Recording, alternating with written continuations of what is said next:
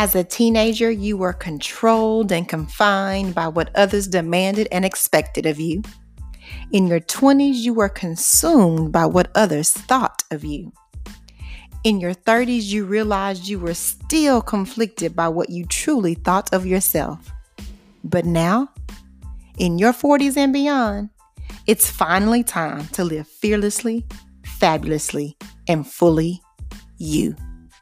Let's go. Hey, sis, welcome to In the Middle with Myra, and I'm your host, Myra Rollins.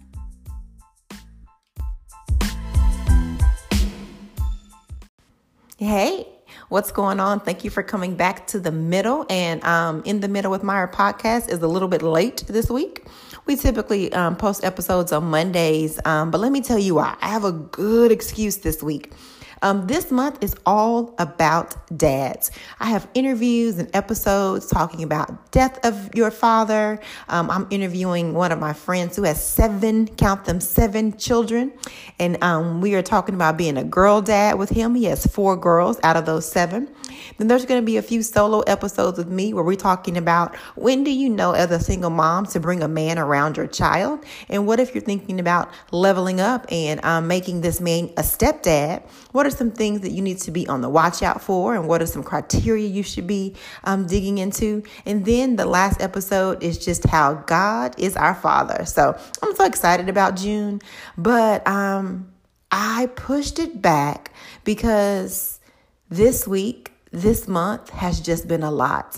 Um, right now, we are in the throes of dealing with the um, with the death of another black man by the hands of. Um, we're gonna go ahead and call it what it is: a racist cop, and and it's been a lot. And so i just felt that it would be um, it would be remiss of me not to take a moment and to commit an episode just to that. But here's the thing. This episode is going to be probably five or six minutes because there is so much information that has been flooding the internet flooding the news flooding our facebook feeds our twitter feeds that we can go in and dig into.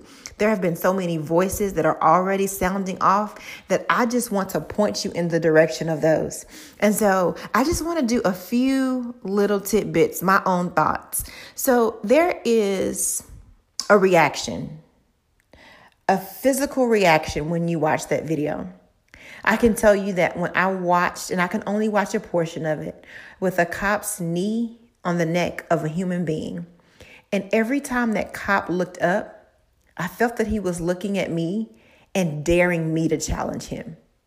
It was almost as if every time he peered up, I felt that he was looking at me in the face of any other African American person and saying, I dare you challenge me. And so that might not have been your reaction, but every single person who watches that video has a reaction. And the truth is, every time we see any incident like that, or read a statistic that's about racial injustice, or hear another story about someone who was treated unfairly, you have a reaction. Some of you, the reaction is indifference. Others is insensitivity. Others choose to ignore it. And other people on the opposite end of the spectrum maybe go to an extreme measures and go radical. And I think that things such as looting and violence is maybe the extreme side of that. But whatever it is, those are the two extremes. An extreme on one end is that you're indifferent, insensitive, and ignore. Or on the opposite, you get extreme and you act out in a way that may not be productive either. But I challenge you to not be indifferent or insensitive or to ignore or extreme, but one, get involved. What organization can you be a part of to help the cause of racial reconciliation? How can you be involved in not only voting at the major elections, but what about your um, just school board meetings? Are you attending and voting there? Are you involved in simple things like PTA meetings, even? How can you get involved in the political system to help advance the cause of racial reconciliation and equality? At the local, state, whatever level. So, number one, get involved. Number two, stay informed. What books do you need to read? What movies do you need to watch with your children? What documentaries do you need to dig into? Where do you need to revisit the history of America to truly learn what happened? Where and how can you stay informed? And the last one is to be intentional. How many black friends do you have? How many times have you invited someone to your house that's of a different race than you?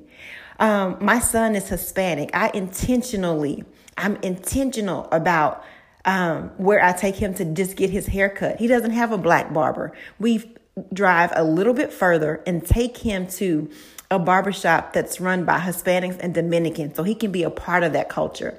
He played soccer and he was on a, scene, a team full of little black boys. I said, you know what? I want him to be on a team where he can have camaraderie with Hispanics. So I took him off of one team and was intentional about putting him on another team where he was around not only the Hispanic boys, but their families. Um, I talked to him about his culture and I am intentional about that exposure. Where are you intentional? about exposing yourself and your children to another culture. Specifically right now, I'm talking about African Americans as a, as a white listener. When was the last time that you made an intentional effort to drive a little further, spend a little bit more, or be inconvenienced in order to expose yourself to African American culture? So, again, I'm not going to talk long because the resources are abundant.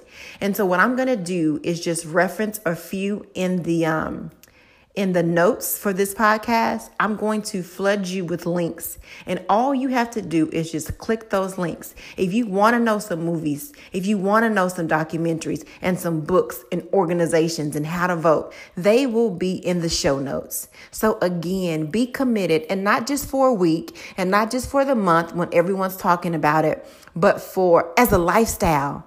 Be intentional, involved, and informed. And it's not just white people that need to be intentional, involved, and informed, but blacks and everyone must be a part of racial reconciliation. So, again, there are so many voices out there and so many resources that I don't need to necessarily give you more information, but I just wanted to inspire and encourage you to take the resources that are out there and actually do something with them. It's not enough to post on social media. It's not enough to call a friend and just say, Oh, I'm sorry, and I'm sure this is hard for you.